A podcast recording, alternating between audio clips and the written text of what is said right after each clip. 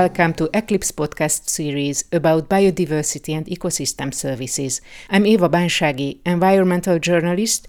In this episode, we are talking about a handbook made for nature-based solutions practitioners.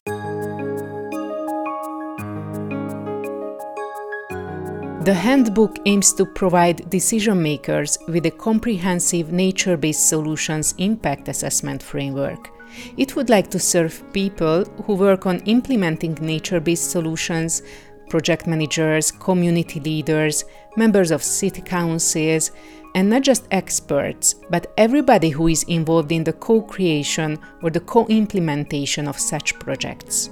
The handbook entitled Evaluating the Impact of Nature Based Solutions, a handbook for practitioners, was published by the European Commission Directorate General for Research and Innovation and was a huge effort of more than 180 scientists across Europe and beyond. The handbook builds upon Eklipse Expert Working Group Impact Evaluation Framework. In this podcast, I'm talking with two researchers who are very passionate about nature based solutions. They are the editors of the handbook, and we will use a lot the short version of nature based solutions, which is NBS. My guests are Dr. Adina Dumitru, psychologist, senior researcher at the University of A Coruña, Spain, and director of the Specialization Campus in Sustainability Research, and Dr. Laura Wendling, environmental scientist, leader of the Nature Based Solutions research team at the Technical Research Center of Finland. Let's imagine that a mayor of a village or the chief landscape architect of a city opens this book because they are planning a nature based solution. How can they use it? Adina. I think the first thing they, they can do is look at the first chapters of the handbook uh, so that they can design a proper process of deciding of how their monitoring and evaluation plan is going to be that sometimes needs that they mobilize a team around them because we need different types of expertise when we decide on this evaluation plan. And we also recommend in the handbook that that is done from the beginning of the process of co creation of a nature based solution.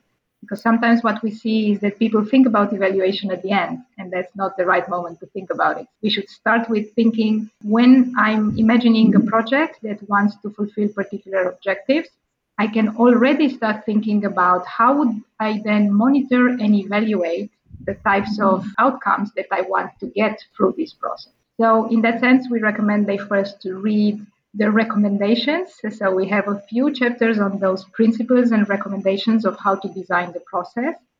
The handbook is actually quite hands on on how that process can be then set in place so that it ends up being a monitoring and evaluation plan. Uh, it starts with how to organize that process and then it goes to specific indicators that we would choose based on the objectives we have set for our projects and the kinds of outcomes we want to obtain through the NBS project. Laura? The only thing I would add there is that if you take a step back and say the chief planner for a town or something, I think that the introduction to the handbook does a really nice job of putting NBS in context.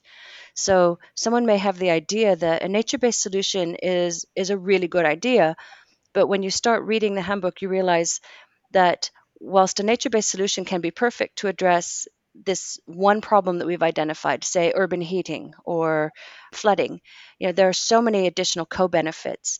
And what we've just tried to describe there, you know, frame NBS in the context of where they fit within European policy initiatives and how NBS relate to preceding concepts like ecosystem based adaptation or ecosystem based disaster risk reduction, things like that. So I think that that first chapter is really key to kind of set the stage and help people understand why it is important to know all the different co-benefits that can be achieved and then monitor those to see what what is the full impact of what we're doing. You mentioned that you need to start the evaluation at the beginning, but I think it's worth to look at this handbook even if you don't actually plan any NBS implementation because it can be inspiring uh, due to the examples you present in the handbook. I mean, inspiring to give yourself up to NBS. That's absolutely true. I mean, the reason that we wanted to include so many different case studies is to inspire people so they can see that there is no one size fits all solution and that um, everybody has different objectives. And so each of the NBS that are featured in the handbook are, are very unique in terms of the location, the size, the physical scale, and then exactly which sorts of challenges they're addressing.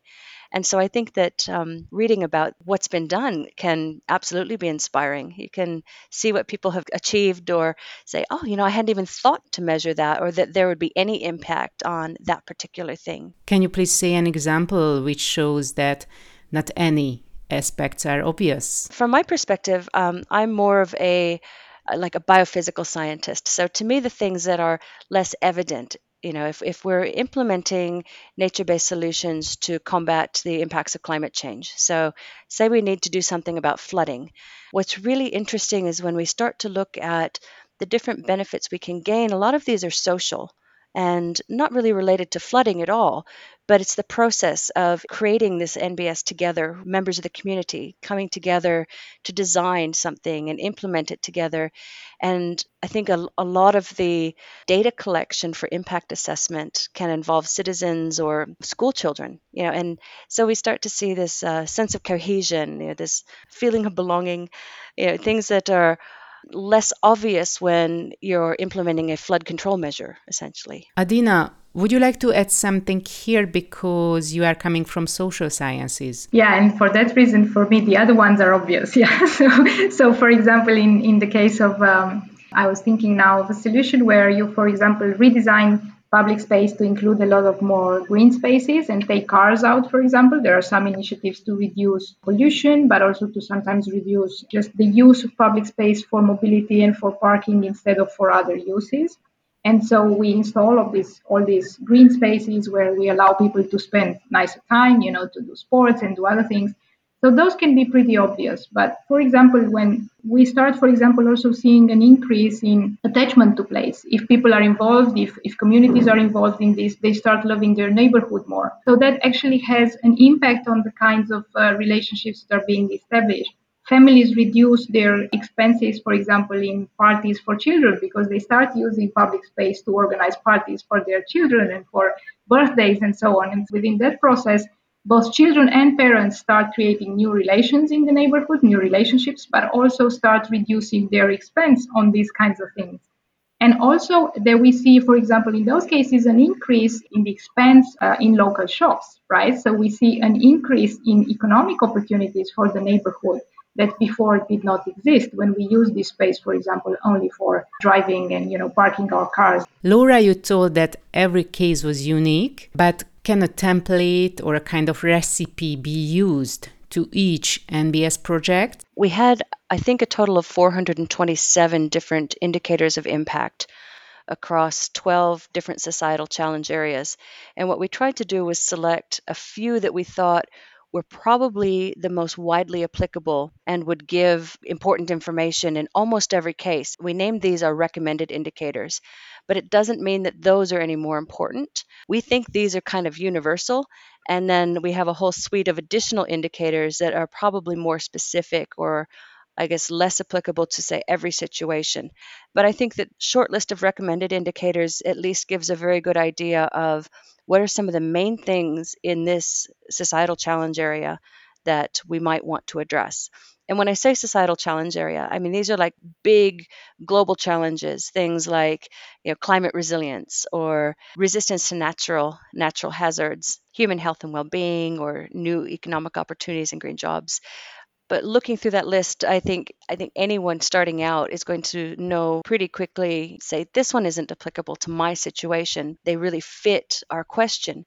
But i think before we can even talk about indicator selection we need to think about the theory of change that's developed. Maybe adina you could talk a little bit about that theory of change. Yeah. So the first thing we recommend is that quite complex process, but still that can be broken down in different steps of defining your theory of change, where the project manager together with the team, we can sit down and think first, what are our objectives for this particular project? right? What do we want to achieve? We can also identify local needs. Which needs are we responding to? Which social groups are present in this particular neighborhood or in this particular location that we are addressing and need to involve? And we can even enlarge this process to then include some of the representatives of these groups to come to the table of deciding this theory of change. So to co-create the theory of change with us. And we actually recommend that as a quite a good approach because there's particular knowledge that these social groups have about the local needs and what works and what doesn't for particular groups like the uh, representatives of youth have a different perspective than the elderly of what they need in a neighborhood for example women have a different perspective of what they need than men so once we have brought all these different stakeholders to the table and we can reflect on the local context needs and uh, then we can establish the relationship between how the project will respond to these needs to fulfill the strategic objectives we have been identifying. And we recommend there that then we are very specific about okay, I want to achieve these objectives, and what are the pathways through which you think those objectives are going to be achieved? What are the assumptions that you formulate? For example, if you decide to create a local park because you think this will respond to a need in the neighborhood for more exposure to green spaces and more exercise. It will have health effects. Okay, so we have this idea that we have this park and we want to achieve these objectives of increased health and well being. How do we think that will happen? Do we think that will happen through more exercise? Do we think that by default, just by having the park, everyone will go there and will, will engage in more exercise? So then we get to a more refined analysis of actually this does not apply to all social groups, maybe. Maybe if we do not create particular spaces within this park for activities that are favored by youth, they will not go to this park to do to exercise, right? Or the elderly, or if we do not create spaces that are safe for women, women will not go to this park to actually uh, engage in exercise, right? So then we we get to these questions of how do we think this nature-based solution is actually going to fulfill those objectives and we can actually map that very clearly right and once we have that map we say that then the evaluation question is very easy to formulate, right? Because if we have that map very clearly designed, we can say, okay, so now my evaluation question is this green space actually appropriate for different social groups to engage in exercise? That's one question. Is this particular space appropriate for different social groups to come together and establish better relationships are immigrant groups welcome, for example, within this particular neighborhood? And are they, do they have opportunities to relate to other groups? So once we have those questions, and they don't have to be that many, right? We can list those questions, and based on those questions, the indicator selection becomes very easy. So then I need an indicator for the level of physical activity in the park for different social groups. I need an indicator for the level of perceived safety. Is this space safe enough for different social groups? And I can think, you know, these are my main objectives, but I also want with this park to reduce heat in the city. So then I can have indicators that are measuring uh, heat reduction in a particular area. Do I want this park to also contribute to reduce air pollution, so to have cleaner air? Then I can include indicators of how this park actually absorbs some of the uh, pollution around and is air better in this area and in the surrounding areas, for example with this in mind, I can choose my indicators. There's another step then that I have to decide, okay, then I can look at the methods for these indicators. Once we have decided our subset of indicators, we can then go and find out which data we have available already that we could use to measure those indicators. Once we find out which data we have available, we also find out what are the gaps in data. What do we miss that we need to collect at this point to be able to measure those indicators and assess those impacts. Um, and when we do that, uh, then we need to be sure that we differentiate between what we call baseline data. So those kind, the information about how the situation is before we implement the project on those dimensions that we found as very important, right? Like for example, social capital or level of physical activity or perceived safety. And from that, we can then decide, okay, I need additional baseline data because I'm missing data that could tell me how the situation is at this present moment that will help me do the diagnosis. This handbook is very handy as you give tools, indicators, tables, uh, all sorts of things that can be practically used. And I feel that it makes the users work on and develop NBS projects more deeply so it can lead us to better NBS implementations. Laura. I think absolutely that's our hope is that the handbook will help to remove some of the barriers, either real or perceived, in the implementation of NBS actions by providing this this guidance. So there's not just a series of steps to follow. There's the theoretical basis is explained. You know, why do we do it this way? Not just do it this way, but we do it this way because this is a benefit that's gained from following these particular steps. And one of the purposes of creating a suite of indicators that we can all use was to select the same metrics, the same types of measurement. So we collect the same type of data at the same frequency, you know, using the same units of measure, so that then we can compare and we can see, you know, what is the difference between, say, a green roof in Paris that's 50 square meters and a green wall in Berlin that's, you know, 500 square meters of, you know, facade. Do we get the same sort of benefit? you know and is the difference due to size or is it due to location you know we can start to really tease apart some of these important questions and it makes the the evidence base less anecdotal in nature and and much more robust um, i think that that's going to really drive forward NBS and you know help us to mainstream the concept um, ensure that it's not just um, something that comes and goes in popularity, but if we're actually able to quantify these benefits and create an evidence base that people can refer to to see what has worked well elsewhere and then why might that work or not work in my situation, uh, that's really going to provide the the knowledge that we need. Maybe the importance of evaluation is the clearest when an NBS is used to protect people from natural disasters. So, if you would like to protect the city from floods or landslides, but can you make sure that with a good evaluation, people will be protected? Yeah, of course we can. And that was one of the aspects of the different indicators that we selected. So, we have those that you measure during the process, you know, using sensors or surveys, you know, either collecting quantitative or qualitative data, but we also have models. So we've developed indicators that are based on modeling techniques. So you can model your design and say, I know that this is how much precipitation we might get in a 1 in 500 year event. And now when we have that sort of rain event, we see very extensive flooding, loss of lives, you know, damage to critical infrastructure. So if we place, you know, particular NBS designed in a particular way in this location, what could happen? So modeling allows us to determine whether the NBS that we've designed is going to be sufficient to address the issue that we've identified. The handbook is already used by practitioners. At Glasgow City Council, there's a lady a spatial planning manager who is passionate about nature based solutions. Gillian Dick works within the development plan group, and she does indeed use the NBS handbook we are talking about. When I talk to people over the last few years, I've talked about a nature based solution, meaning that you do no harm to community, whether that's humans or habitat, animals, plants. You do no harm to health and well being, whether that's humans or animals and plants or the environment you're in. You do no harm to the economy. I've increasingly said that's about the green economy, but it's about the whole economy. You do no harm to environment and you do no harm to biodiversity, all at the same time.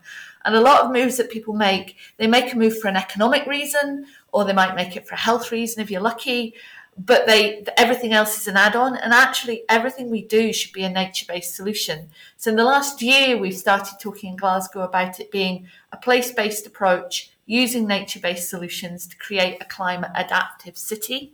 So it's trying to get people to think if i make this move rather than mitigating against the damage i do to the environment or the people or the community or anything else because i'm going for an economic return have a look at all of it at the same time it's not saying stand still and tick a box, but it is saying think about how you can improve all of these things with the move. So if the move you're going to make, whether it's building a bridge, building a social care facility, opening a park, if any of them do damage to the community or have a negative impact on health and well-being of the community or others, or have a negative impact on environment or biodiversity, because you're just going for a positive economic, actually it's going to have a negative impact on the economy as well, because you're going to have to spend money improving people's health and well-being dealing with the stresses you're creating to the humans or the habitat dealing with the impact you're having on the environment. So actually you're not getting that economic gain that you think you are. Does that kind of make sense? Do you use any kind of assessment or evaluation when you implement a nature-based solution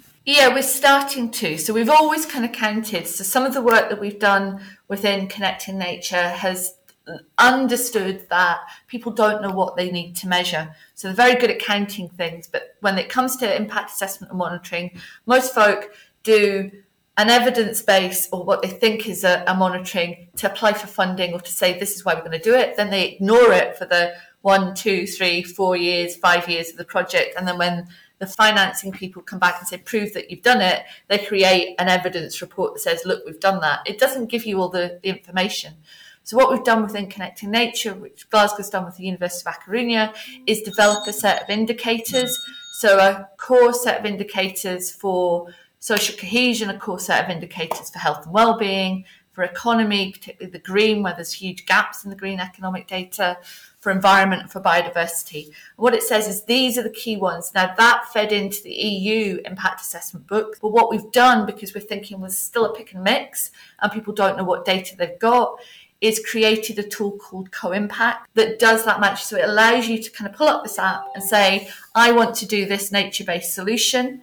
And it takes you through, well, if you're going to do this nature-based solution, these are the things you might want to measure. What do you want it to deliver? So it looks at social cohesion. If you say on this nature-based solution or this action, I want to improve the community well-being. I want to bring people together. You tick those boxes. It takes you to health and well-being. And, and you said, well, I want to make sure that everybody's health is okay, that the health of the plants is okay. Economic. I want to create new jobs. I want to create green jobs. It takes you through some environment stuff. Takes you through some biodiversity. Then when you click on the next page, it says, right, you've picked all of these Here's a little icon that tells you what these measure, but we'll have a fact sheet later on. If you're happy with them, leave them ticked. If you're not, move on. If you uh, untick some, then when you move on, it doesn't just say that you finished. It says, well, if you tick that, that has an impact on that. So you might want to measure this. So it gives you some more. At the end of all of that process, and it does give you an option to pick governance. So do you want to do some surveys about how people feel, that lived experience, etc. It then links you to an impact assessment report. Effectively says, we know it's difficult, you don't know where this is, but here is the data we know is available. Here is the people who may well have it. So it might be within your council, it might be within the health board, it might be within government, or the academics might have it. This is how you collect it yourself if you need to create it, but this would be good evidence to collect, collate, and manage. Should the impacts on non humans be measured as well? Because NBS basically focuses on people, on the societies and communities' needs. No, of course, that's essential. Uh, if you look at the IUCN global standards on nature based solutions, one of the key criteria is that NBS must protect or enhance biodiversity and ecological integrity. So we have a lot of indicators in, in our handbook that refer to you know, green space management, what is the condition of the green space, or specifically looking at biodiversity. So, where we try to assess change in local biodiversity, how have we impacted you know, the plants or animals or even the soil microbiota. When we think about nature based solutions, what we're really thinking about is a provision of ecosystem services. So, in a way, it's very much focused on how we use the services provided by intact ecosystems. But in order to have ecosystem services provided, we have to ensure that we have good functioning ecosystems.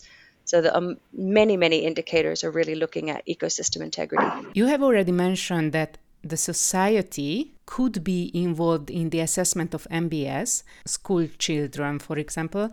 Why do you think it's a good idea to involve people. It's very different to be told the nature based solution in your yard. You know, the restoration of the parkland or the stream is delivering this benefit, and quite another thing to be engaged in acquiring the information. So, for example, in, in the city of Tampere, we've restored an alluvial meadow, and the primary function of, of the alluvial meadow restoration is to reduce flooding. It provides a space for excess water to be stored, but it also improves the health of the stream that runs through the area. And so, local school children have been involved in macroinvertebrate testing. So going in and collecting aquatic macroinvertebrates. So at the same time, we're we're getting great information about the impact of this alluvial meadow restoration, but the children are learning about nature and appreciating nature and understanding how cool biodiversity is. You know, why do we want to have biodiverse life in our streams? So we're building knowledge and social capacity which is a really key element of nature-based solutions and make and also building that sense of ownership you know if you are involved in co-designing and co-implementing and then you actually get to help collect the data about what impact did this NBS have? You're going to feel a much greater sense of ownership than if someone builds something and then says, here's your park. Adina? We start caring more about the things we get involved into. So if we get involved into uh, collecting some sort of data about our nature-based solutions, our parks, about the types of species that we see there, if we also uh, share data on, for example, which parts of a, of a particular space we like more and we feel certain emotions in, uh, where do we relax when we go to a particular nature-based solutions? And where do we go to engage in physical activity for example? Where do we meet with others and talk? What kinds of spaces are uh, conducive to that? These kinds of things allow us to get to know our neighborhood to get to know our community much better uh, and we start caring about the issues. By listening to you i'm wondering whether the assessment of nbs can help us to find our way back to a harmonic coexistence with nature? It can it can definitely lead us to understand where uh, we are missing it. So first of all, where we are missing that harmonic coexistence, um, it can help us to see the kinds of uh, potentially negative impacts we have had, as we were already mentioning earlier on on on nature on ecosystems, right? On ecosystem integrity, how ecosystems have become fragmented and how that impacts us actually directly. And it can also help us to start understanding the different, if you want, also from an egocentric perspective, the different beautiful benefits that this coexistence can actually have, right? When we think about, for example, even from my perspective as a psychologist, we know that exposure to nature is related to, for example, higher cognitive performance, higher creativity in children and adults. We know it relates to lower levels of autoimmune disease, to lower risk of cardiovascular disease. We know it relates to things like uh, reduction of physiological stress, which means that we are less likely to develop physical and mental illness in general higher happiness, uh, better community relationships. So there's so many things that, so many benefits that we start to see we derive from this positive coexistence. It starts to become the default position, and that's our hope also with the handbook. That by documenting these benefits, we start seeing that there's no other reasonable position that's the position where we do not see nature as something we use and abuse, but we see ourselves as part of nature and we see this coexistence as something that needs to set a series of boundaries to what we do and how we conduct ourselves as societies and as economies. I think that it builds an appreciation when you have one NBS implemented and you start spending time there and become engaged in in collecting the data to understand the benefits. Maybe at first you don't even think about it, but you might get a survey, you know, a pop up survey on your mobile phone asking you, how do you feel? Asking specific questions about, does this inspire you? How is your stress level? You know, just about your perception of the space that might get you thinking, you know, actually, wow, I feel a lot better than I did an hour ago. You're just spending time here in nature. But it, it will also inspire people to want more spaces like this you know to to really value value that interaction with nature and being part of the natural world not seeing themselves as so much apart from nature we hope You were listening to Eklipse Podcast with Dr. Laura Wendling, environmental scientist, leader of the Nature Based Solutions research team at the Technical Research Center of Finland, and Dr. Adina Dumitru, psychologist, senior researcher at the University of A Coruña, Spain, and director of the Specialization Campus in Sustainability Research, and Gillian Dick, spatial planning manager at Glasgow City Council. The handbook we were talking about, entitled Evaluating the Impact of Nature Based Solutions, is downloadable from the website of the European Union. And you also find there a summary for policymakers and the appendix of methods. We make podcasts based on the best knowledge collected by expert groups, including scientists and other specialists. The vision of Eklipse is to ensure a sustainable future in which decisions affecting biodiversity and ecosystem services are based on a trusted evidence. For more information on Eklipse, consult our website at eklipse.eu, where Eklipse is written with K, and follow us on social media. I'm Eva Banshagi. Until the next episode, stay tuned.